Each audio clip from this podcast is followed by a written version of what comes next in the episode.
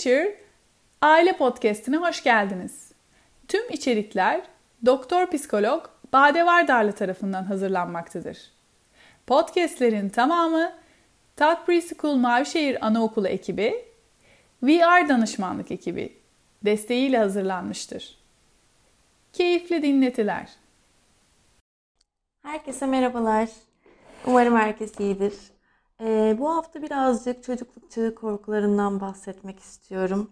Ee, siz de çocuğunuzda mutlaka dönem dönem gözlemliyorsunuzdur. Çocuklar büyürken e, korkularla büyürler ve bu çocuk gelişiminin çok normal bir parçasıdır, gerekli bir parçasıdır. Ve bu korkular da yaşa göre genelde de- değişiklik gösterir. Mesela doğumdan sonraki ilk yıl e, bebekler yüksek ve ani seslere duyarlıdır. Bu sesleri duyduklarında birdenbire irkilirler. Ee, anne babadan ayrıldıklarında tedirgin olurlar e, büyümeye başladıkça. E, ama ani seslerden korkma 2 yaştan sonra farklı korkulara dönüşür. 2,5 yaş civarı yine ani yüksek gürültülerden korkmak. Garip hayvanlardan, ilk kez karşılaştıkları hayvanlardan korkmak. Doktordan, karanlıktan, tuvaletten korkmak. Hayali yaratıklardan korkmak gibi şeyler yaygın biçimde görünür. Bazı çocuklar e, bu yaşta özellikle tuvalet eğitimi süresince bu korku çok ortaya çıkar. E, bu yaşlarda tuvalete sifon çekildiğinde tuvalete düşüp gitmekten korkarlar. E, o yüzden hani sifon çekildiğinde rahatsız olurlar, tedirgin olurlar. E, bazı çocuklar önceden tepki vermedikleri şeylerden korkmaya başlar. Örneğin köpekleri normalde tedirgin etmiyordur köpekler onu ama 3 yaş civarında köpekten korkmaya başlar. Yine bu dönem en sık e, görülen korkular yalnız yatma korkusu, karanlık korkusu, ölüm, ayrılık korkularıdır. 6 yaştan sonra korkular biraz daha gerçekçi hale gelir.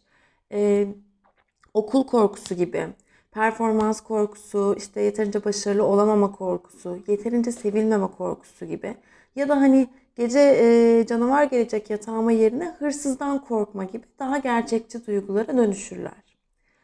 E, eğer sizin çocuğunuzda da bu tip korkular e, varsa e, ya da zaman zaman gözlemliyorsanız çocuğunuza hani bu konuda yardımcı olabileceğiniz bazı şeyler var.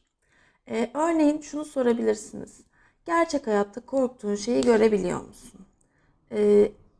Eğer canavar gibi, hayalet gibi bir şeyden korkuyorsa çizgi filmlerden örnek vererek anlatabilirsiniz.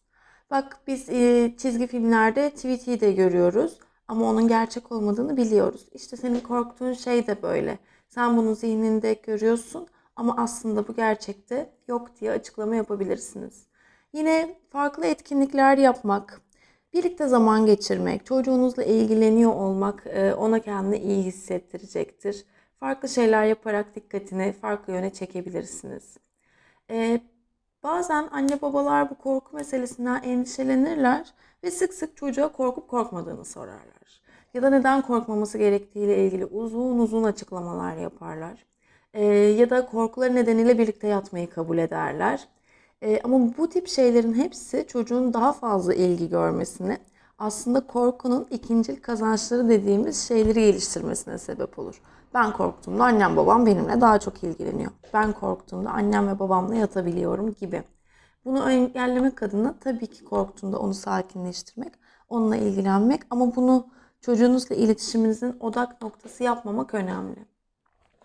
Yine gece korkularında odanın kapısının açık kalması, işte gece ışığı kullanma, ışığının söndürülmemesi e, ya da odasının yakınlarında bir aile üyesinin bulunuyor olması gibi şeyler çocukları rahatlatabiliyor. Bu yöntemleri deneyebilirsiniz. E, korkular zihnimizde vardır. Yani soyut şeylerdir. Biz bunları somut şeylere dönüştürdüğümüzde korkuların etkisi azalır. Yani çocuğunuz korktuğu şeyin resmini çizdiğinde ya da hamurla korktuğu şeyin e, heykelini, şeklini yaptığında e, korku somutlaşır.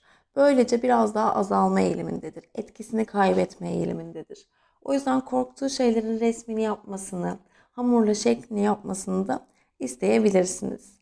Bugün aktaracaklarım bu kadar. Dinlediğiniz için teşekkür ederim. Hoşçakalın.